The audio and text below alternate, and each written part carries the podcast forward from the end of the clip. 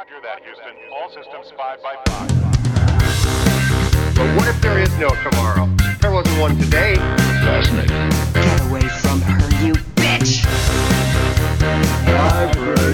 I'm Batman. Do or do not. There is no try. Welcome to the Nerdfest podcast. Today we've got, Dan Watkins. Peter Johnson. John Farthing. and I'm Hazel Burton. It is our 50th episode. No way. So, what's in the episode, Peter? dun dun dun! Turn it on its head, yeah! Today we'll be doing Buff or Bluffs Yes. and we'll be looking back at the films of 2019. Woo! Oh. Not including Star Wars and Cats. Cats, yes. None of us are going to see that apart from Dan. You really want to. I don't know why. It's out the same day as Rise of Skywalker. Star Wars takes priority. Yeah, I'm guessing there's not that many midnight screenings with cats. They're, they're booking. They are nocturnal. They are. And Hazel's also picked out some of our favourite moments from the past 50 episodes. So, let's start the show. What have uh, been our favourite moments from recording all 50 episodes? Still in crown mood. Uh, uh, my my favourite from from our Golden Jubilee uh, has has been that time we discussed the crown at length, and it never made the cut of an episode. My favourite was removing the crown from every single episode.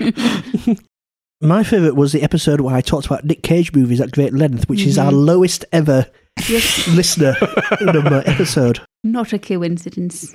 So it's a bit of a coincidence that our 50th episode is also the two year mark since we started recording this Not here really, because we release fortnightly, so it's more a method of maths than. Shut up, John. my favourite episode from the last 50 was when you told John to shut up. That doesn't narrow it down. oh, oh, I've actually got a favourite now. I've actually Yay. thought of one. Go on then. My favourite Nerdfest moment from the past 50 episodes have been when we've gone live. Uh, whether Oh, that's yes. Mm. after a film screening like Captain Marvel or The Last Jedi, or when we did our special live episode at the Newcastle Improv Festival with our amazing special guests. I really enjoyed Mm-hmm. doing that live episode. So that would be my pick. Is that Yeah, because great. Peter can't edit you down? The live stream exists. Actually, in every case I've edited. Yeah, no, that that was a very special moment during the Newcastle Improv Festival, and we were able to have a live recording in Alphabetti Theatre, which is most of our second homes. And I wish I could kind of capture that atmosphere again. It was amazing. I also greatly enjoyed John's vast underestimation of Black Panther in our early days. Yeah, Uh, so give me Marvel's biggest flop. yeah. I enjoyed when we talked about Hamilton. Mm. Uh, it doesn't Well, happen enough anymore. Did but you, John? I, I switch off. It's amazing. I've got, I, go, I go to my happy place. I enjoyed that year where I just thought about porgs. Okay, so some of my top three moments from recording the podcast over the previous year manifested in questions. If you can tell me who said the line, and for a bonus point, which episode is it taken from? Ooh, Okay. Number one. For the love of God, if you hold anything dear, never watch this movie. It's the biggest pile of shit I've ever Buzz, seen. um, Ian, uh, Yes. talking about Joker from the episode I Hear You Paint Faces.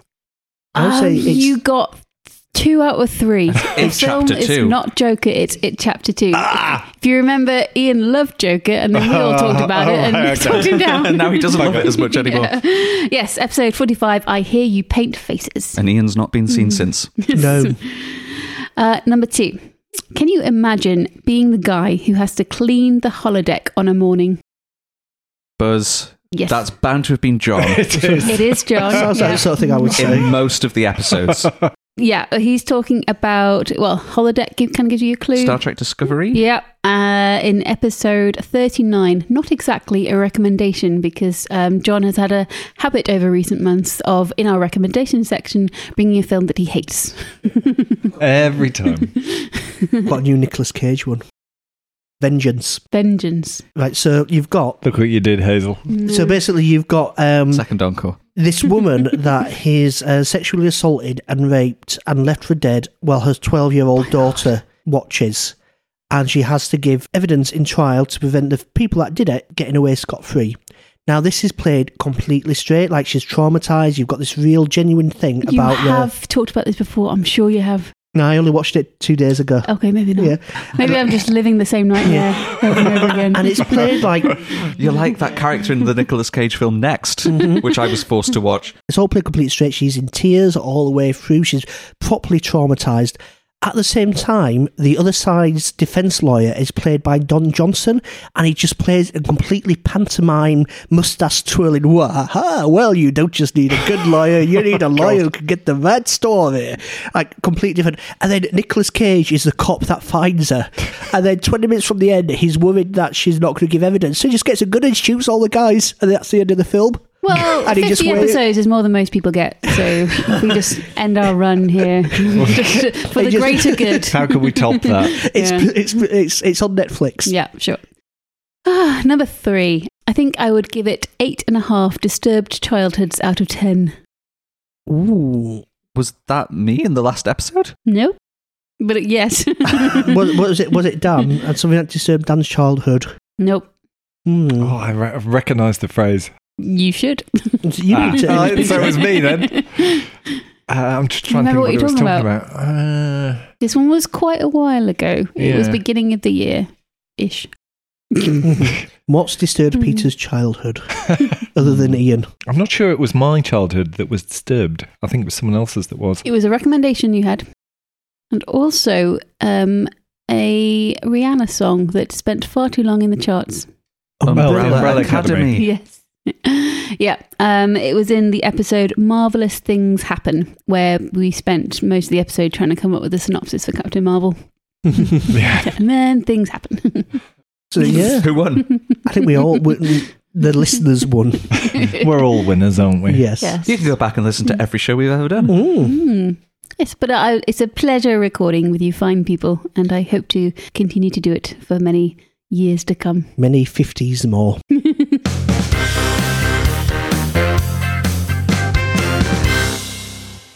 Okay, so let's move on to our film buff or film bluff quiz.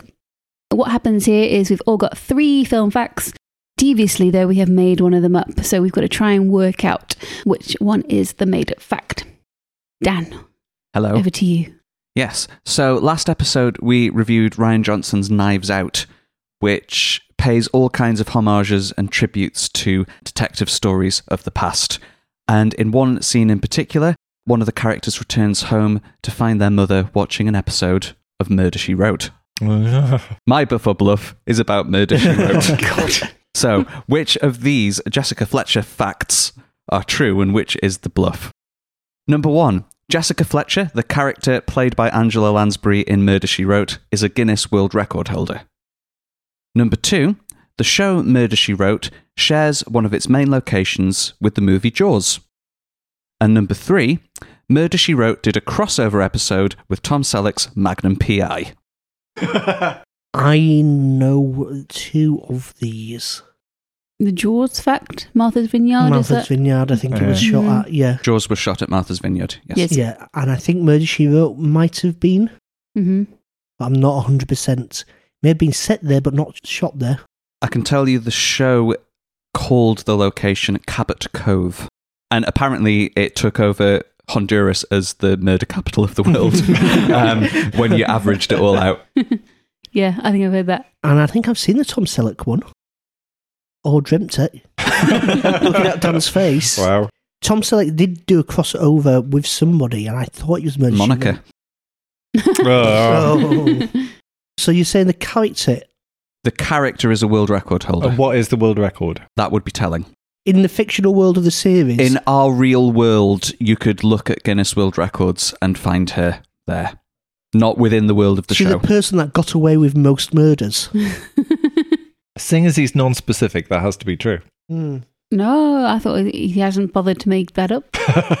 okay, maybe. I'm going with the Guinness as the bluff. You see, I thought he was shot at Martha's Vineyard, and, and now I'm second guessing myself because you're right that the Guinness one is quite vague. So he wants to tell us an amusing fact about it. If it was a lie, you'd be more Mm. specific. And I know the Tom Selleck crossover is real, I think.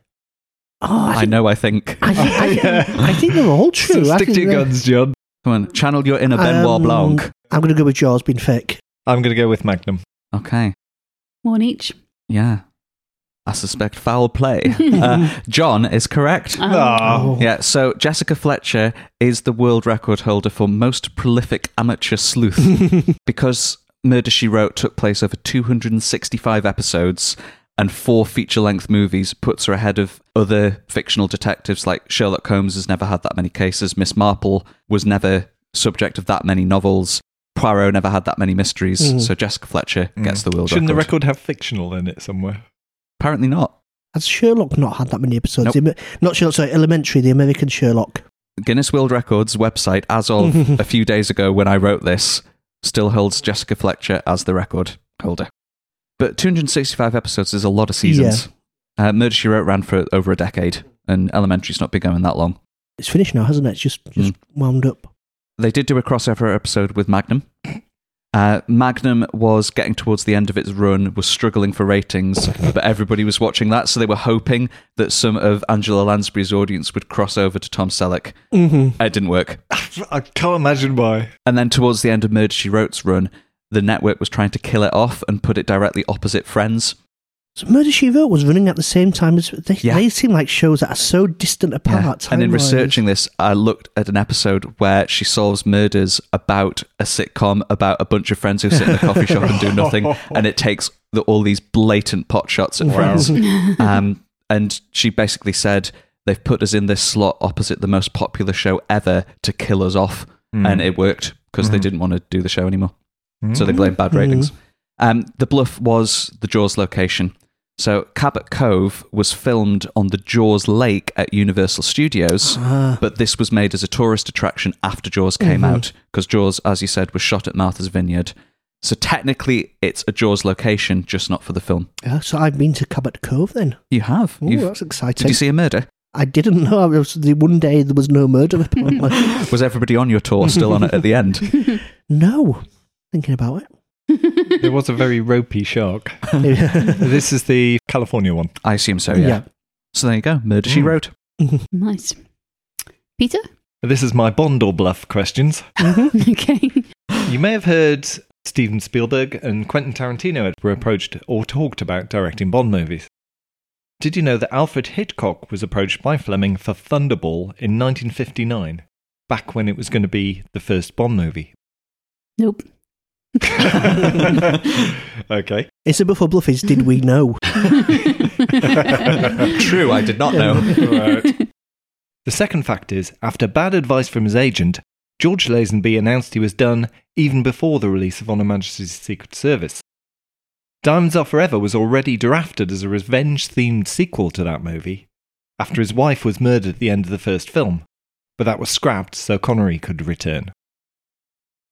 And for the third fact, Skyfall has been localized into more languages than any other British made movie. Mm. which the Bond movies count as for Yeah. these purposes. I could believe that Skyfall one because I'm sure it's the most successful British film ever. Yeah. hmm I haven't seen all the Bonds. I think I've only Mhm. seen about half of them.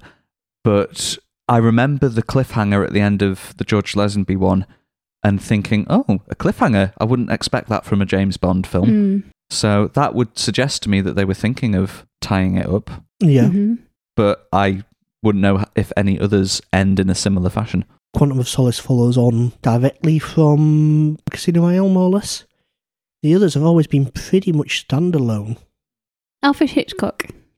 So it kind of, I can see the connection there because famously he never treated his female actors very well, and neither you know, Bond films don't have a history of um, representing females very well. So I can kind of maybe see the connection. And This is 1959, so this is just Pre- after Vertigo. I was going to say this is Mm. just after Vertigo and before. So this is between Vertigo and Psycho. And Vertigo didn't do brilliantly. Hitchcock did adaptations before, didn't he? Yeah, I mean a lot of his stuff is. I mean Vertigo's an adaptation. Birds Psycho, is yeah. Daphne du Maurier. Mhm. Mm. He was never very rarely credited as a writer, but he had a lot of control over development. But what he did was take a property and adapt it. But I'm not sure he would be that interested in being a director for hire at that point. Yeah. hmm How were the Fleming books regarded before there was a film They were very They're well very known. popular. Yeah. yeah. And also, I don't recall that fact about Hitchcock. So I'm going to go that that's the bluff. Um, I think I might go with the Skyfall one just because um, there might well be another British film that's got the record. I am going to say Diamonds Are Forever. Hmm. Forever, Okay. Forever. So we have one of each. hmm Hitchcock was approached to direct Thunderball, and it was just before he did Psycho. It cannot have got very far though. I don't think it was ever in active development. No, I don't think so. Yes, it is true about Diamonds Are Forever. Hmm. They would probably have let him do another film, Right. even though he's held as being quite unpopular. Yeah. Mhm. I, I really liked him when I watched that one. It's Not the- coming in as an aficionado. I like the Mhm. film more as, more than him. We, right. t- we talked about this sort of off podcast at one point where we said the best Bond and the best Bond film are two very different things. Mm. And the one I made up in the car on the way over because I was desperate for a third one and realised all of a sudden, oh crap, I haven't thought of something, is that Skyfall had been localised into more languages than any other British made movie. Which I have to assume is not true because I haven't actually checked. no, you just made it up. is this a this is a Star Trek hotel moment, isn't it? Um, I've got my before bluff. It's oh, I wonder which actor it could be about. Oh, Oh you've, my you've been God. working on this for ages, haven't you, John? I've got I've got three Nick Cage facts for you. oh, great. Two of which are true, one of which is completely made up. It's hard to tell with Nick Cage. Mhm. Number one, Nicolas Cage paid $150,000 for a pet octopus. Number two, Nicolas Cage once claimed that he only ate animals that had sex in a dignified manner. But what, you know, his interpretation of dignified is probably not what somebody else's. And Okay. number three, Nicolas Cage still has the pair of underpants that he wore when he won an Oscar for leaving Las Vegas and wears them on the first day of each new film for look. Oh, that third one can't be true. Apart from anything else, think how many films he's had. There'd be He washes the them. amount of wear they would have had by now. He might just put them on for an hour. John, can you give examples of an- animals that have sex Yes, in an um, undignified manner? He please? says that birds have sex in a dignified manner Mhm. and that fish do, but that pigs don't. So he would eat fish or fowl, but he would not eat a pig. This is a different version of the animals that Farthing Yes. would, isn't it? Yeah. uh, how about peaches? Do they have sex in a dignified manner? Finches. Peaches, because Peaches. I understood he could eat one he of could those eat for one of hours. those for hours. Yes, Yeah. Uh, he didn't proclaim on a peach, but he said uh, he said a birds have sex in a dignified manner, so he would eat them.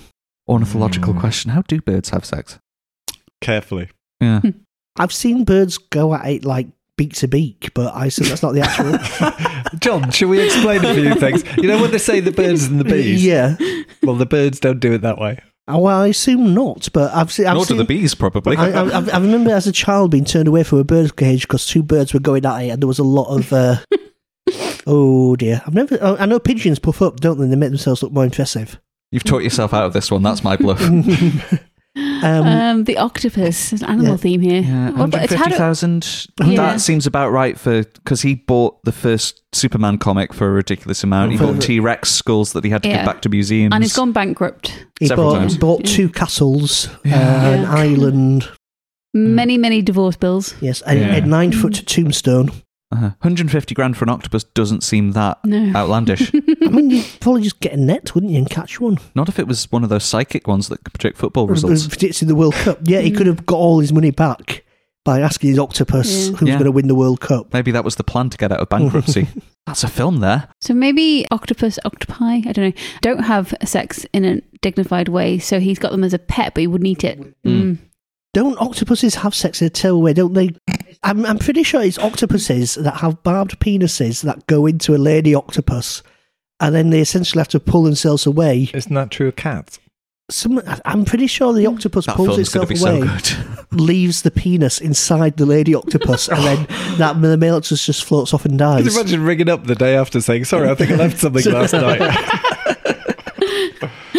Right. And then the third one, the underwear. Yeah. Hmm. Mm, I- If you like some details, it's it's lace underwear, like lacy box, silky boxers, but just given how many not the films he's tighty made. whities. So you're saying Yeah. every film, every film? all hundred a year? Yeah. Yeah, And the first time he wore them was the night he won the Oscar. Yeah, so he won the Oscar for leaving Las Vegas. He's decided that these are lucky pants, and he wears them on the first day of the shoot for every film since. And he must have given this information in an interview, interview, yeah. rather than first hand knowledge. Well, knowledge. I don't believe a word of that one. Okay, so you think that's the Yeah. bluff, but you do believe that he splits animals into ones he would openly by the way they have sex. No, I believe he would say that, Yes. which isn't the same thing. Fair enough. Yeah. Yeah. So you're, you're going for you're going for he doesn't have magic lucky pants. yes. I'm going with animals that farthing would. yeah, me too. Ah, Peter is correct. Yeah. Nicholas Cage does not have a pair of lucky pants, but he does separate animals into how dignified they are when they have sex, when deciding whether to eat them or not. Were the examples you gave also true? The examples were true, yes. Wow. what about the bees? Not the bees? No, they'd sting, wouldn't they? That was a Wicker Man reference, John. Oh, no, God, I'll take my nerd card. I even said not the bees. And he did spend $150,000 on a pet octopus, which mm-hmm. is one of the least ridiculous things he bought that week. Follow that, Hazel. Yes. So moving on. I'm reading a book at the moment called Backwards and in Heels, uh, which is a um, a book about Ginger Rogers. Yeah, I actually don't know who gave the quote, but it's about Ginger Rogers in that um, she did everything that Fred Astaire did. She just did it backwards and in heels. It's a book about female filmmakers from the past, present, and future. Really inspirational book. But I've got some facts about female filmmakers. Number one, from the 1900s to the 1920s, half of all movies made in the US were written by women. Number two, the first person to be titled film editor was a woman. And number three, one of the first movie directors, Alice Guy Blanchet, made over a thousand movies, and the archives uh, have been restored and are now on display in the Museum of the Moving Image in New York.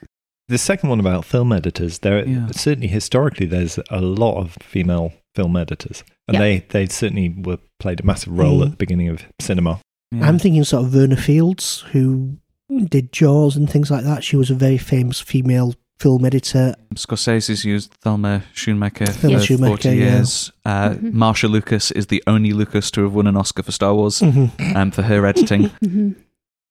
I could believe the first one I think that's true. if Paul Merton's book about silent comedy is Mhm. to be believed. The likes of Roscoe Arbuckle and Chaplin and Mary Pickford would go out, come up with the gags, come up with the plot, shoot it, and that was that. And it wasn't really until United Artists came along that Mhm. it Which had no- started to resemble more like we know now, I think. Mhm. I think it was almost like a factory for film scripts in the Yeah. silent era, so I can imagine it being seen almost as. I don't mean this to sound sexist, but I can see it almost being seen as secretarial work, writing the scripts, Mhm. putting them, and Yeah, means People like Harold Lloyd would have their gag men who would come up Mhm. with gags along with the star and they'd use the best ones and shoot them. But I don't Mhm. think you ever really got credit, yeah. which I think this might be the key difference. And what was the last one again? Sorry, Uh, so it's one of the um, first female directors. What- what was her um, name? Uh, Alice Guy Blanchet, and she made over a thousand movies in the early 20th century. Mhm. Um, and they, they were all restored, and they're now in the Museum of the Moving Image in New York. All of them. Yes. Uh, are they all short films? Uh, yes, short and animated films. There's a tiny, tiny essential films from that era survive because they're all like nitrate film stock and everything, Mm. and they're It's hugely flammable. that would be isn't the it? story film, rather than, I mean, as Mm. remarkable as her being a female director that early in Hollywood is, the idea that all of her films have survived Mhm. would be the most impressive thing. Are you saying all thousand are there, or just Yeah. some are? No, they're all there. I They were think, all restored. I think this is a a sad story. This is the bluff, and this is probably the opposite. And it's like she's the first female film director. She Mm. made a thousand films, and none of them have survived. Mm. Mm, I like the theory. I'm going to go with that. I'm I going to go would with go you. with and- that as my. Mhm. So I You've think that's convinced the me, bluff. John. so you're all going for the third one? Yeah. Yeah. Okay. Uh, so the first one is true, um, in that half of all movies made in the US were written by women. Um, they wanted to essentially get more bums on seats in cinemas, so they wanted to appeal more to women, so they would bring their husbands. So they employed more women in the industry. Mhm. The second one is true as well. Viola Lawrence is the first editor uh, to be given that title. Or how long ago? I'm not sure the year, Mhm. but 1920s. You've only read the first bit of this book, haven't you? Yes. Yeah.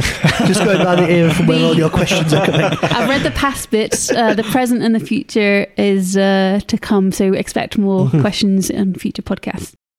All of Alice Guy Blanchet's movies were destroyed. Not a single one of her movies Mm. remained, but she did make over a thousand So of them. a shame. why? I don't know.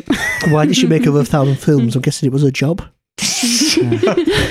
I know a lot of actresses around that time, film historians still struggle to identify a lot of them Mhm. because Mm. they don't appear in the credits and they don't appear in the records.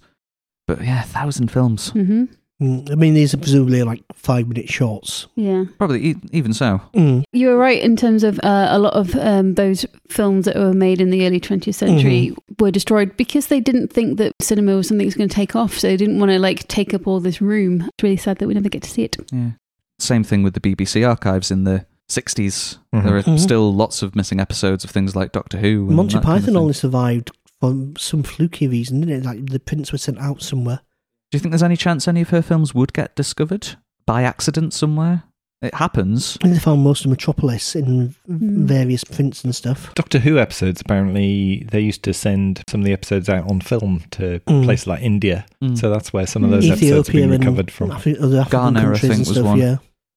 So that's a bummer. Anyway, Sorry, lovely lady filmmaker. Alice.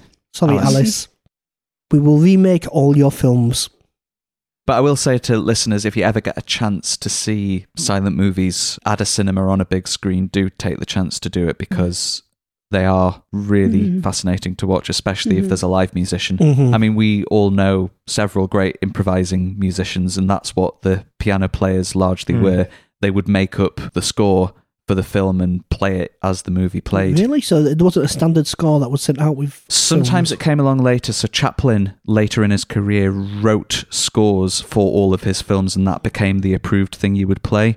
But a lot of the time, we don't know what played the first time these movies played because every theatre, every cinema had its own piano player. But probably what they did is you had standard sort of sad themes like the da da da da da da da, Mhm. Yeah. which is you know you think oh I see something sad on Mhm. screen this is what I'm going to play. hmm Yeah, I, we went to a Buster Keaton double bill Mhm. a couple of years ago, and his physical comedy is as good or better than anything that you'd see a century later. Yeah. It still gets huge laughs hmm because it's universal, and that's why they were such big stars. Because it was silent, it could be marketed to every language. The we've got a picture of Chaplin as the tramp in the studio.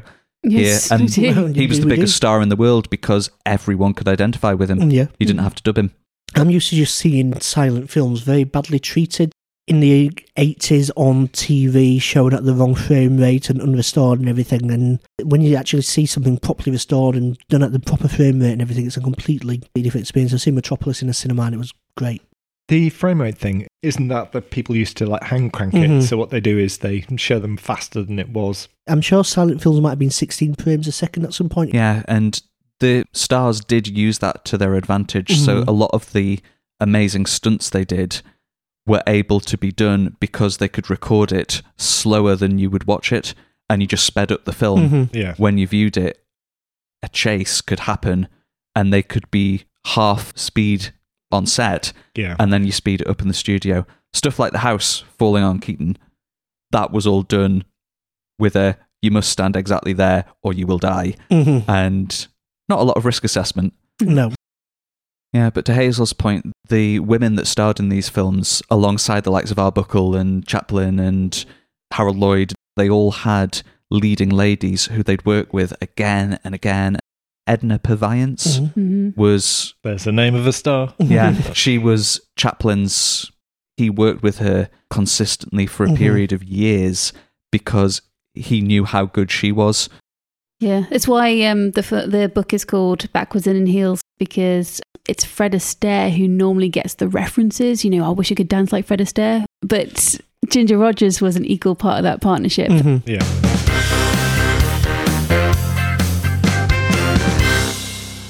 All right, now we're going to do our top three films of the year 2019.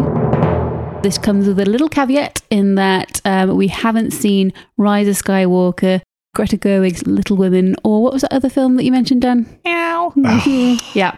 Could I also caveat it with there's five Nicolas Cage films still to come out this year? no, no, you can't. Yeah, but what's the odds of those being in your top three? Surprisingly high. um, so these are films that we have loved so far this year. And we've picked out three each. So uh, let's start with Dan with your number three pick. My number three pick is currently Avengers Endgame. Dun, dun, dun. Mm. It is my number one. Ah, Mm, favorite film of the year. It's a number four for me. It's not on my top three, but it kind of is. yeah. I expect that with that caveat of Rise of Skywalker, Endgame will drop out of my Mhm. top three. I loved the scale of it. I loved lots of the moments in it. I have more problems with it than I think I have for any of the other Avengers film, just because of the wibbly wobbly, timey wimey premise of it. It does open itself up to problems. I still have a problem with Thor in that film. I enjoyed it more watching at home than I did in the cinema, but it's not a perfect Avengers film for me, like Avengers Assemble or actually Infinity War are. Mhm. I would pick both of those over In Endgame. retrospect, I preferred Infinity War. Mm. Mm, I, st- Endgame is, is right at the top for me.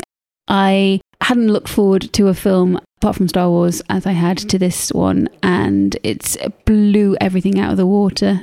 I watched it three times in the cinema, about five times since, including three times on a plane to America.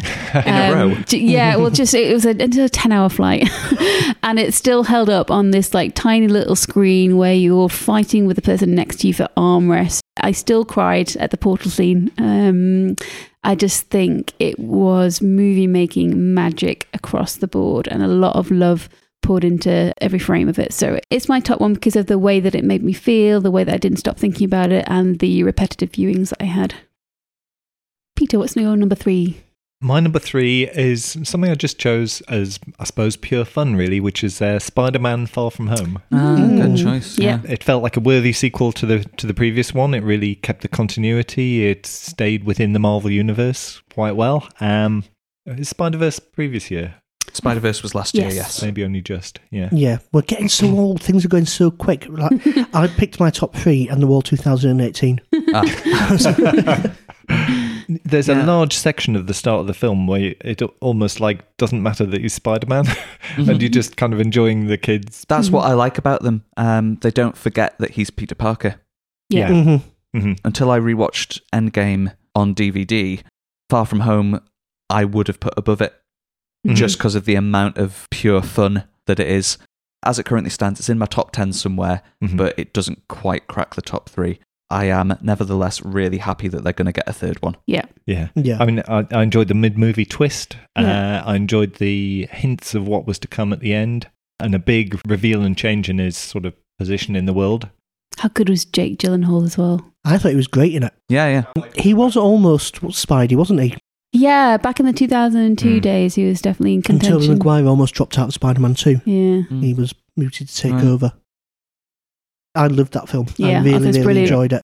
I wouldn't say it was the best film of the year. I would say possibly the most fun film of the year. hmm Yeah, Mhm. which is sometimes what, what Mm. you're What looking you for. want, Yeah. absolutely. Yeah. Number three for you, John? Uh, number three for me is Once Upon a Time in Hollywood. Ah, Uh, my number four. my number five. Mm.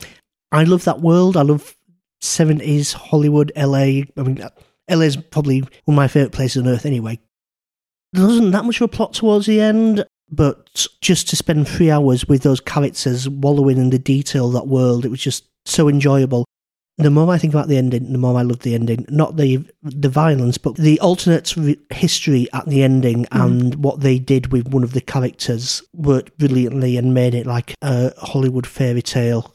And if you see it as that, Yeah. It's it's, it's a great film. Mhm. I think it's probably one of Tarantino's best. Mm. Yeah, I would agree with that. Mhm. Three hours flew by. Yeah, that's true. And this, the sense of a complete world that Mhm. it built was really good. Mhm. You really felt you'd been there for a while. It was just like having a nice bath, a ni- nice bath in seventies nostalgia. Once upon a time in John's bathroom. Mm. That's a horror film. Hazel, you're number three. My number three is Booksmart. Ah, So this is Olivia Wilde's uh, directorial debut. It's a lovely coming of age story between two girls who are about to graduate from high school. One of them overhears some of her classmates talking about her in the bathroom. And um, she comes out and said, you know, it's okay, you can stop bullying me now because I'm going to Yale and um, I'm going to have this great life in a great college. And it turns out those classmates are also going to good colleges and they've been partying hard all year. So she and her best friend realize that even though that they've been studying incredibly hard throughout the year, they have neglected their party going ways and they have 24 hours to turn this around. that struck a chord with me when I saw it. Mm-hmm. I got so annoyed at those people who didn't look like they'd done any work and Yeah. yet managed to get further ahead. You would Than me. you would have hated me at university. Yeah, I pro- probably would have. Yeah. It kind of tells the story of how they're trying to get to this graduation party hosted by one of their classmates called Nick, but it turns out they don't know where Nick lives, so they try and get there through a, a series of hilarious circumstances. One of them being they they um, call an Uber, and the driver who turns up is their high school principal, played by Jason Sudeikis, um, and they act well. They are watching porn in uh, lesbian porn in the back seat, and they accidentally put the audio so that he hears this as well. And it's just it's just it's a really, really smartly written film, very, very original. The the girls who are at the center of it, they're not afraid to show their vulnerability, um, but they never show weakness. They're incredibly strong characters. The friendship between them is amazing, and just such an, a lovely, sweet, original story that is hilarious and quite, quite brave as well in terms of the storytelling. Yeah, that's that's the thing that I left the cinema with is the friendship between the Mhm. two main characters. The idea of that having that best friend who you're just inseparable from, you're two Yeah. halves of the same whole. And it's only been in the past seven years or so I've had someone like that. Oh, thank you, Um, Dan. I know, John. Uh, I love you. Um, but yeah, just that kind of relationship was so well represented, and it's this generation's ultimate teen Yeah. film. You know, the '80s had Ferris Mm. Bueller, the '90s had Ten Things I Hate About You. That does for this decade, bringing it right up to date with all the kind of tech Mhm. and gadgets that Mhm. I'm way too old for to Mhm. understand. They do it really, really well, and Billie Lourd as one of their classmates is hilarious. Yeah. Oh yes, Mm. she's amazing. Um, it's it's a really kind of nice thing to do to not pit two high school girls against each other. yeah, uh, in it's terms not of about rivals. a boy. Yeah, Mm. like Mm. so Molly, who is one of the main characters, realized that she likes a boy that she has up until now not got along with, and um, he's like the high school jock. She's not shamed for liking him, even though she said that you know she didn't. And then Amy, she likes girls, um, and that kind of launches her story, but it doesn't limit it. It's just a, a really great treatment of females in film. Uh, it's something I've never seen before. I haven't seen it. It's been on my list of things to watch for about six months now, and it, but it's always like second or third on my list of things to watch. So I really need to get around to watching it. once it hits a streaming platform, which I assume it will at some point, I think it'll be one of these ones that lots and lots of people will Mhm. discover. It feels like the sort of thing that you would expect to see on Netflix now rather Yeah. than in a cinema. Yeah. And I think Yeah. a lot of people may Mm. be waiting Yeah. for that. Yep. All right, round two. Well, my number two is another one about best friends. Uh, came out right at the start of the year. It's Stan and Ollie, Oh, yeah. wonderful film. which is Mm. just like a big warm hug of a film. Mhm. It just gave me a feeling of joy and love and companionship and general happy feelings. Uh, it's about the tail end of the careers of Laurel and Hardy, who, for my money, are still the greatest double act there has ever been. But they're at a point in their lives where, you know, they're not getting movie deals anymore. They're not necessarily past it. They're still as funny as they've ever been, but people have grown past them. And they go on a theatre tour of the UK, Mm. and it doesn't go particularly well. But what it's really about is two lifelong friends who annoy each other, who fall out, but are still lifelong friends. And the warmth between the two of them, played by Steve Coogan and John C. Reilly, just makes it yeah. so lovely and such a nice watch. It's in my top three because of how it made me feel. Technically, you know, it might not use the greatest visual effects, although they do recreate one of the Way Out West dancers pretty much spot on. The makeup on John C. Reilly's fantastic. You know, it has production values to it, but it's the feel of the script and the way it's directed by, I think, Jon S. Baird is well worth a watch. And for a Mhm. film about friendship, that and Booksmart, it's been a good year. Mm. Mm. Yeah. And it- it's weird to see uh, locations like Tynemouth and Yeah. things cropping Yeah, up in, came in, in- Newcastle. Yeah, it's very strange. Yeah, I, I agree. I mean, I, I just felt all warm and cozy when I watched it. It was such a pleasant film.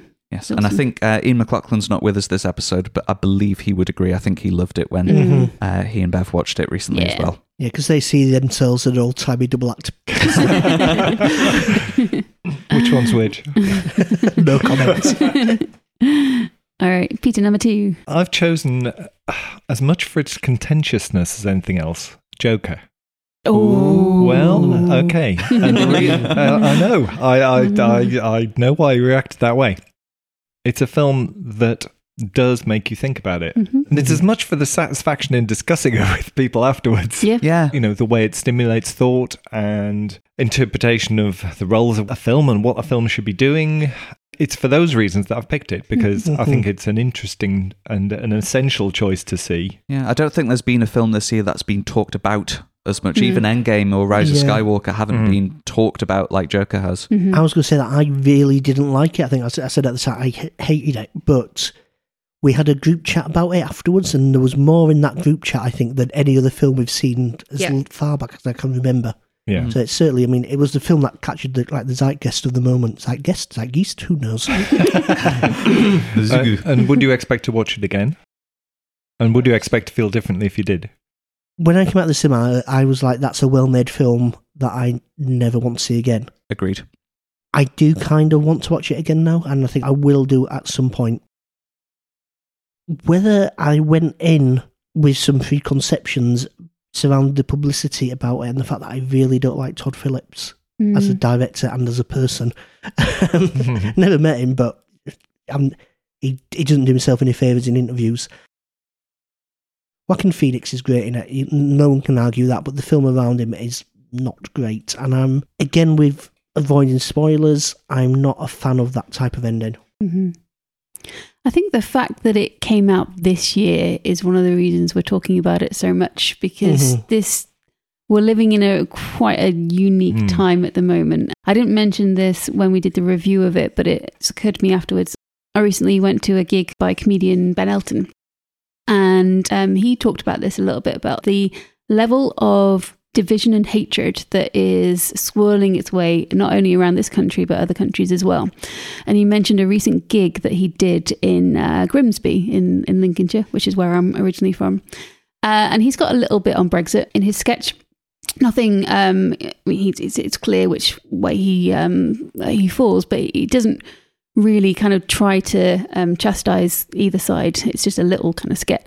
And there was a, a a gentleman in the audience who stood up near the front and with every bit of vitriol shouted at him, pointed at him, said, "We voted to leave," and then proceeded to say, "You're a, you're a," and he just like screaming at Ben Elton until security took him away. In his entire career, Ben Elton has never felt such hatred that he did mentioning that word. So I just think this year is an interesting year to bring something like that out because the film is full of hatred. He must have been called that a lot of Mm-hmm. times. Well, I'm sure I'm sure he did, but maybe not to, in such an angry and visible way before. We've all seen the thin blue line. Yeah. I used to like the Thin Blue Line. I, I can't remember who it was was talking about recently. It might have been James Acaster. Um, there are certain comedians that know their audience and know Mhm. that the people who go to see their show tend to lean a certain way Yeah. politically. Hmm. But if you're a touring comedian and you're going to comedy clubs around the country, there are parts of your set that you don't do in certain places anymore. And I Mhm. don't know whether that was the case five or ten years ago. Yeah, Mhm. James Acaster is an odd one live. I saw. Um, I think it's great. yeah. It depends when you see him because I saw Mm. Cold Lasagne Hate Myself, his new show, and it was on at the Yeah. Tyne Theatre on a Friday night, and there was a lot of the Mock the Week crowd then, and he didn't cope with the crowd very well. Mm. And I've heard stories of that with other people that is very Mm. easily distractive if the crowd aren't on side or there's any heckles or it's a noisy crowd. So we didn't get half the sets that we'd been promised. We got a lot of him being quite argumentative with the crowd in a bit that wasn't stick in a way that is if Stewart Lee does it. It was quite Mhm. uncomfortable by the end. Hmm. But on his night, he's amazing. Yeah. So I, I don't know if Joe could come out, um, you know, be- Basically, it's a film about stand up comedy. Yeah. Yeah. Yeah. it is. King of comedy. Yeah. Mhm. So, mm, yeah. I'll, I, I don't think I'll watch it again, personally. Yeah. Your number two, John. Uh, my number two is Us. Oh, yes. Yeah, which is a film I think has been forgotten about a little bit. I have not seen it. I it. haven't seen it either. Have you seen Is it? this No. the Jordan uh, the Peele. guy- yeah. It's, a, it's a Jordan Peele. It's kind of the follow up to Get Out that didn't have quite the cultural hit that Get Out did, but is great. you have a middle class family who have issues and so on, but are generally quite happy. One night, when they look out the window, they see kind of like a feral version of themselves attacking the house. So, mirror images, played by the same actors of the families, but in jumpsuits and kind of the opposite personality wise. And then it's a house assault kind of horror film.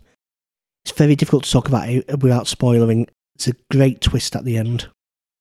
It's very, very well acted with Lupita Nyong'o. Yeah. hmm She's amazing uh, in a in a really great dual role. The kids are creepy as fuck, like the dark kids.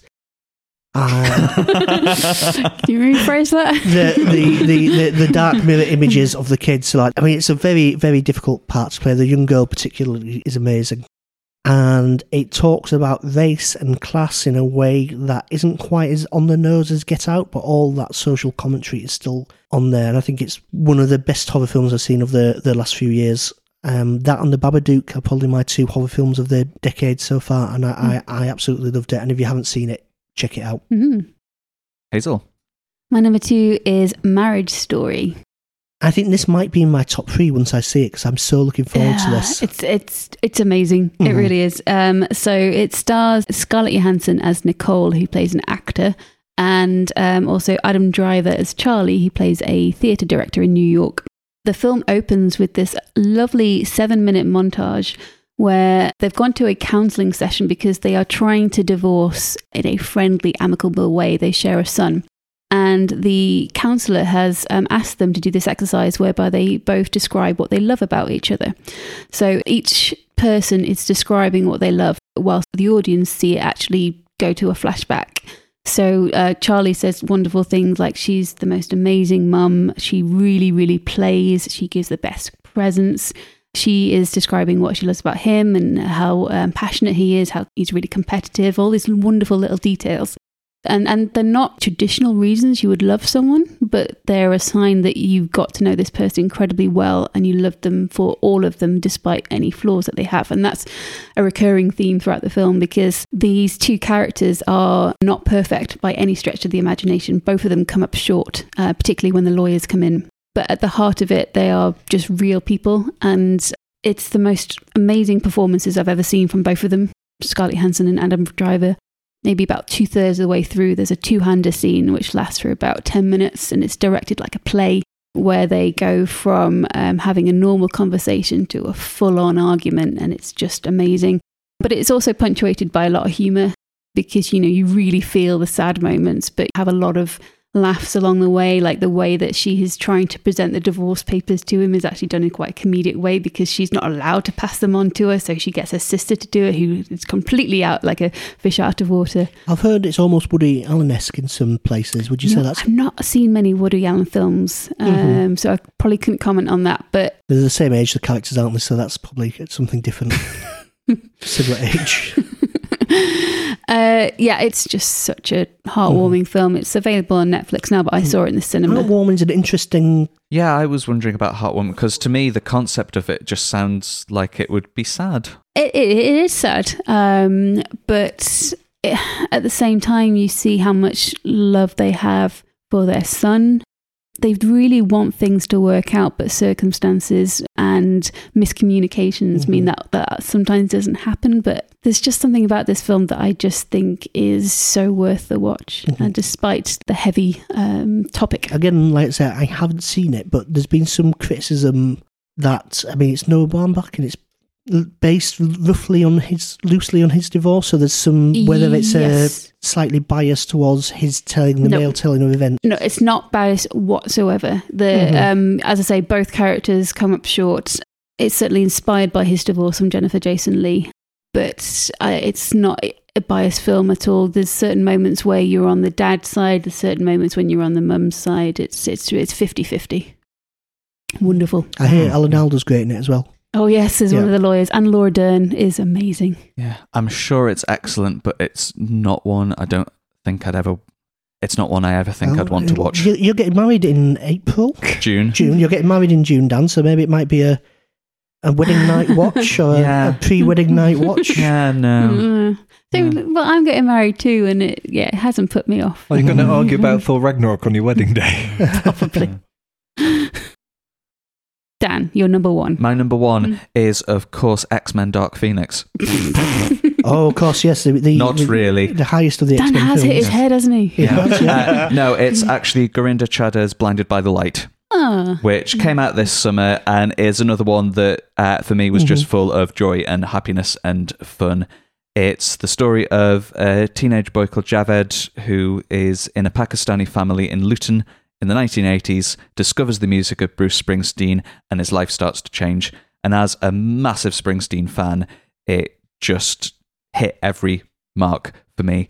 It's not a flawless film, nor would I pretend it is, but for capturing that feeling of when you find that music where every lyric resonates with you and it makes you feel powerful and it makes you want to change the world.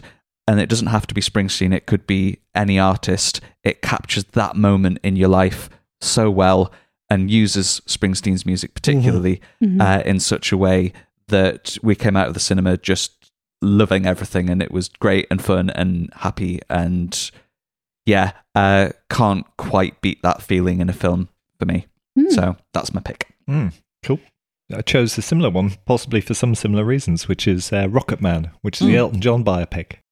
As a contrast to the approach taken for Bohemian Rhapsody, which was very much more following the story of the band, although it's telling Elton John's story, the music isn't trying to fit into the chronology of the of the actual events, mm-hmm. like the Queen film did. So it's a real Bohemian Rhapsody is a realist film, Yeah. and this isn't so tied to a straight telling of Yeah. with the music being created when it should have been. Yeah. Yeah. So, so compared to Bohemian Rhapsody, Mhm. it's a much more fantasist version of things. Uh, so he's having a scene as, a- as a kid with his family, and they all start singing uh, I Want Love, which is one of his much later songs about Mhm. what's missing in their lives. Who they give each line to relates to how that character's feeling at the time. So it's not hindered by the reality of when a song Yeah. was in the charts. Its sense of imagination and weirdness. It starts with him coming into rehab with a ridiculous stage costume on and massive wings and sitting there amongst everyone else talking about his drug problems and telling the story of how he got there. It just has loads of really nice moments in Mhm. it. It's the flights of fantasy that I enjoy. Oddly, one of the more realistic ones. He plays a big event at the Troubadour in Los Angeles to kind of launch him in America. And there's a very famous photograph of him playing the piano Mhm. where he's mid jump and has his feet up in the air. Mhm. They're doing the old trope of, you know, they hear a couple Mhm. of bars of a song and all of a sudden it's the best song they've ever heard. He's playing the piano and his feet just lift off the floor, and the whole audience as well are lifted off the floor. And they yeah, move it's a like couple of feet in the anti gravity room, Yeah. isn't it? and and just this sense of the way music carries you away and Yeah. takes you to a different place that that sort of reflects. Uh, I, I totally agree. I think they got that nailed on. And I listened to uh, Elton John for a long time after watching that film. It really inspired me to such a wonderful musician, and they really captured his essence. Yeah, really see, well. I grew up in the 80s and early 90s, and Elton John wasn't cool. And I grew up, I did the same thing with Stevie Wonder. I grew up kind of going, "Ugh, Elton John, yuck. and then you listen to the albums, and they're fucking great, aren't they? Yeah. He's Yeah. really, really good. But um, did you hear the Robbie Williams story? no, So Robbie Williams was on the Jonathan Ross or something the other week, and he basically said that he was at his lowest ebb, and he was like drinking and boozing, and is kind of refusing to go to rehab. And he turned up and he knocked on Elton John's door, like in a state. And Elton John grabbed hold of him and kind of said, "Right, you're going to rehab straight away." Put him in rehab and cleaned up. And he basically, Robbie Williams, was like, I would probably be dead if it wasn't for Elton John. Hmm. So what I'm saying is that fucking awful Christmas album that's come out is Elton John's fault. you callous, callous bastard. Ah. Yeah. So what what's your number one then? So my number one Is uh, the Robbie Williams concert film? Yeah, so uh, Rocketman, I'm surprised it's not. It's kind of not been talked about for awards or anything, has it? It I don't to think so. do you reckon that that uh, Taron Egerton might not get nominated because Mm. Rami Malek won last year? Oh, yeah, it's possible. Yeah. Yeah, and Yeah. The, partially the director being the same. Yeah, but I of think course, yeah. I think it's agreed that it's a much better film than Bohemian Rhapsody. They've kind of got linked together. So I'm, I'm surprised that it's not in like the end of year lists or talks or anything. It seems to have been forgotten about a little It's bit. in ours, thanks to Mm. Peter. Okay, so um, at the You're start, number of the- one. yeah, at the start of this year, um, I was in London for a few days from work, This is fucking Mandy. So on the on the first of February 2000, Oh, on the first of February 2019, I can confirm that the Prince of Charles Cinema in London was showing the film Mandy. Oh, Hazel, you're number one. it was Endgame. Oh, that's fine. Good, right. We, we have to end on John. no, uh, so Mandy um, technically was in a cinema this year and is my, my film of the year, and I will be insisting that the Tyneside Cinema has an annual showing so I can keep this going for as long as the podcast does. Um, if for whatever reason you want to disregard Mandy, um, The Irishman is my Yeah. number one of the year. You talk about that, John. the the, I- the Irishman by a long, long way is my film of. Having said it, you said not not seen my story, not seen Star Wars. The Cats. Irishman would be tough. To, not seen Cats. I think Uh, it's a safe I- bet. I am going to get off my tits and see Cats, and that's my plan. I, I, I only want to see that film if my drug addled mind thinks it's real because I think that would be fun. Um, So The Irishman, which I, I have now seen. I've seen Have The you seen Irishman it? now Yeah. that it's on Netflix. I think we, we've all seen All it, haven't seen we? it. We, Yeah. we and Hazel saw it at the cinema, and you two saw it on Netflix. Yes. yes. Um, you, Peter, didn't love it as much as I did. Would that be right? Yeah, I didn't. I, di- I didn't hate More it. circumspect. Um, I think I had issues with how it ended a little, Oh, a little I. It, loved di- the and, uh, ending. it didn't end in a happy place. Yeah. And also, I kind of felt the length more than I did with Once Upon a Time in Hollywood, Mhm. which is of a similar ilk. Yeah, I think watching at home might contribute to that a little bit. I don't know about cinema watchers, Yeah. but Mhm. when when you're at home and you can hear the traffic outside and Yeah. your phone goes off or whatever it might be, and I Mhm. actually watched the last 45 minutes the following day, Mm. and I really loved the ending. Mm. I don't know how much of that is because I had a little break Mhm. and my brain had time to watch the end almost Mhm. as Yeah. its own little coda. But I really loved the ending. Uh, as somebody who isn't that into crime epics, Mhm. and I, I'm not huge on Goodfellas and The Godfather. I know that they're good films, but they just don't connect with me. Once it gets into a different headspace towards the end, that's when I got really invested in it. And even kind of extra-textually or metatextually, the idea that, you know, the people that are making this film are all in the 70s and 80s, and it's Yeah. possibly Martin Scorsese's last word on the crime genre. For it to Mm. end that way yeah, I think Mhm. that's Yeah. really, really interesting. well, yeah. Mm. Mhm. And I thought Joe Pesci was great. Mm. Oh, Oh, yeah, he was good. amazing. Yeah. Amazing. By a long way, he's a, he's a standout performer in it. Yeah, I think he'll be getting awards. Yeah. I haven't watched the whole thing again, but I'm less critical about the role of women in the film, and I think the um, Anna Paquin. her role is much more powerful than I thought the first time. It's the fact that she's so angry at him and she Mhm. refuses to talk to him. That's the issue. Yeah. By talking to him, she kind of uh, Mhm. defeats the object of So not the talking to criticism him. that she doesn't have many lines, that she's Yeah. just there, but that's the that's the point. Yeah. I felt the tension in her. Mhm. Yeah. He didn't reveal his part in the murder Mhm.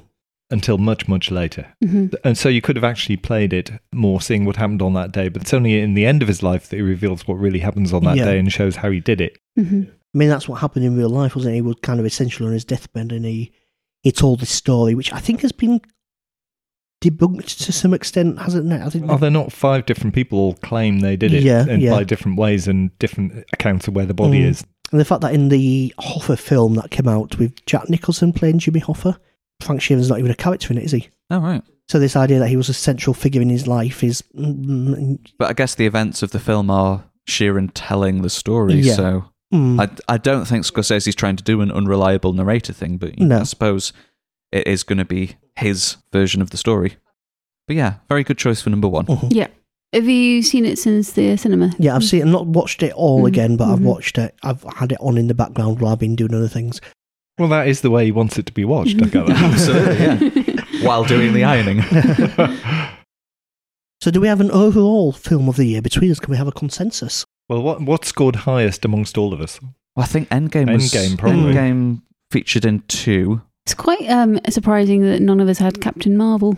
Mm. I wa- it kind of didn't feel like it was this year, and that was why. Mm. Yeah, I, I, I literally saw it written as being this year and thought that doesn't feel right. So I think the ones that we've all seen that we talked about there were En- Endgame or Irishman.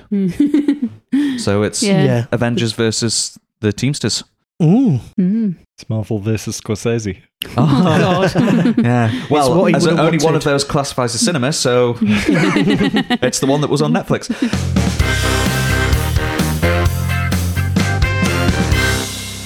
And that brings us to the end of another Nerdfest episode.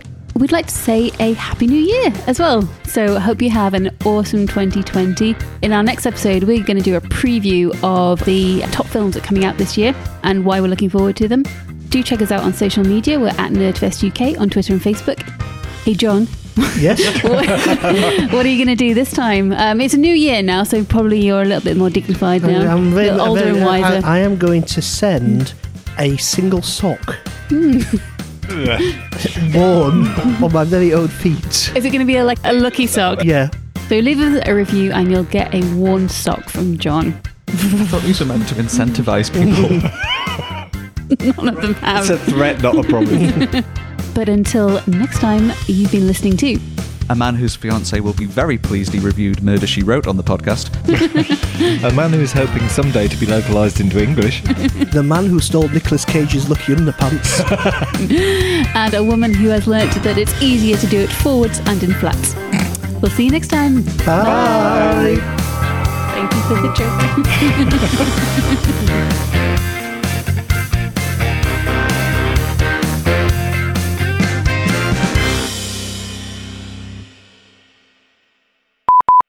That's why um, the the book is called Backwards and in Heels because Gene Kelly is known as um, the mo- more famous half of uh, you know Gene Kelly and Ginger Rogers, but she did Backwards and in Heels. So Question, Fred Fred Astaire. Astaire. did I? s- What did Gene I say? Kelly. Gene- oh, sorry, Fred Astaire. So we start from that. why the book is called. Yeah. Oopsie. Um, so yeah, that's why the book is called um, Backwards and in Heels because um, it's Fred Astaire who normally gets the references. You know, I wish I could dance like Fred Astaire when Gene Kelly was, uh, you know, equal partners, but just oh fuck. but, thank you. Um, but Ginger Rogers was an equal part of that partnership.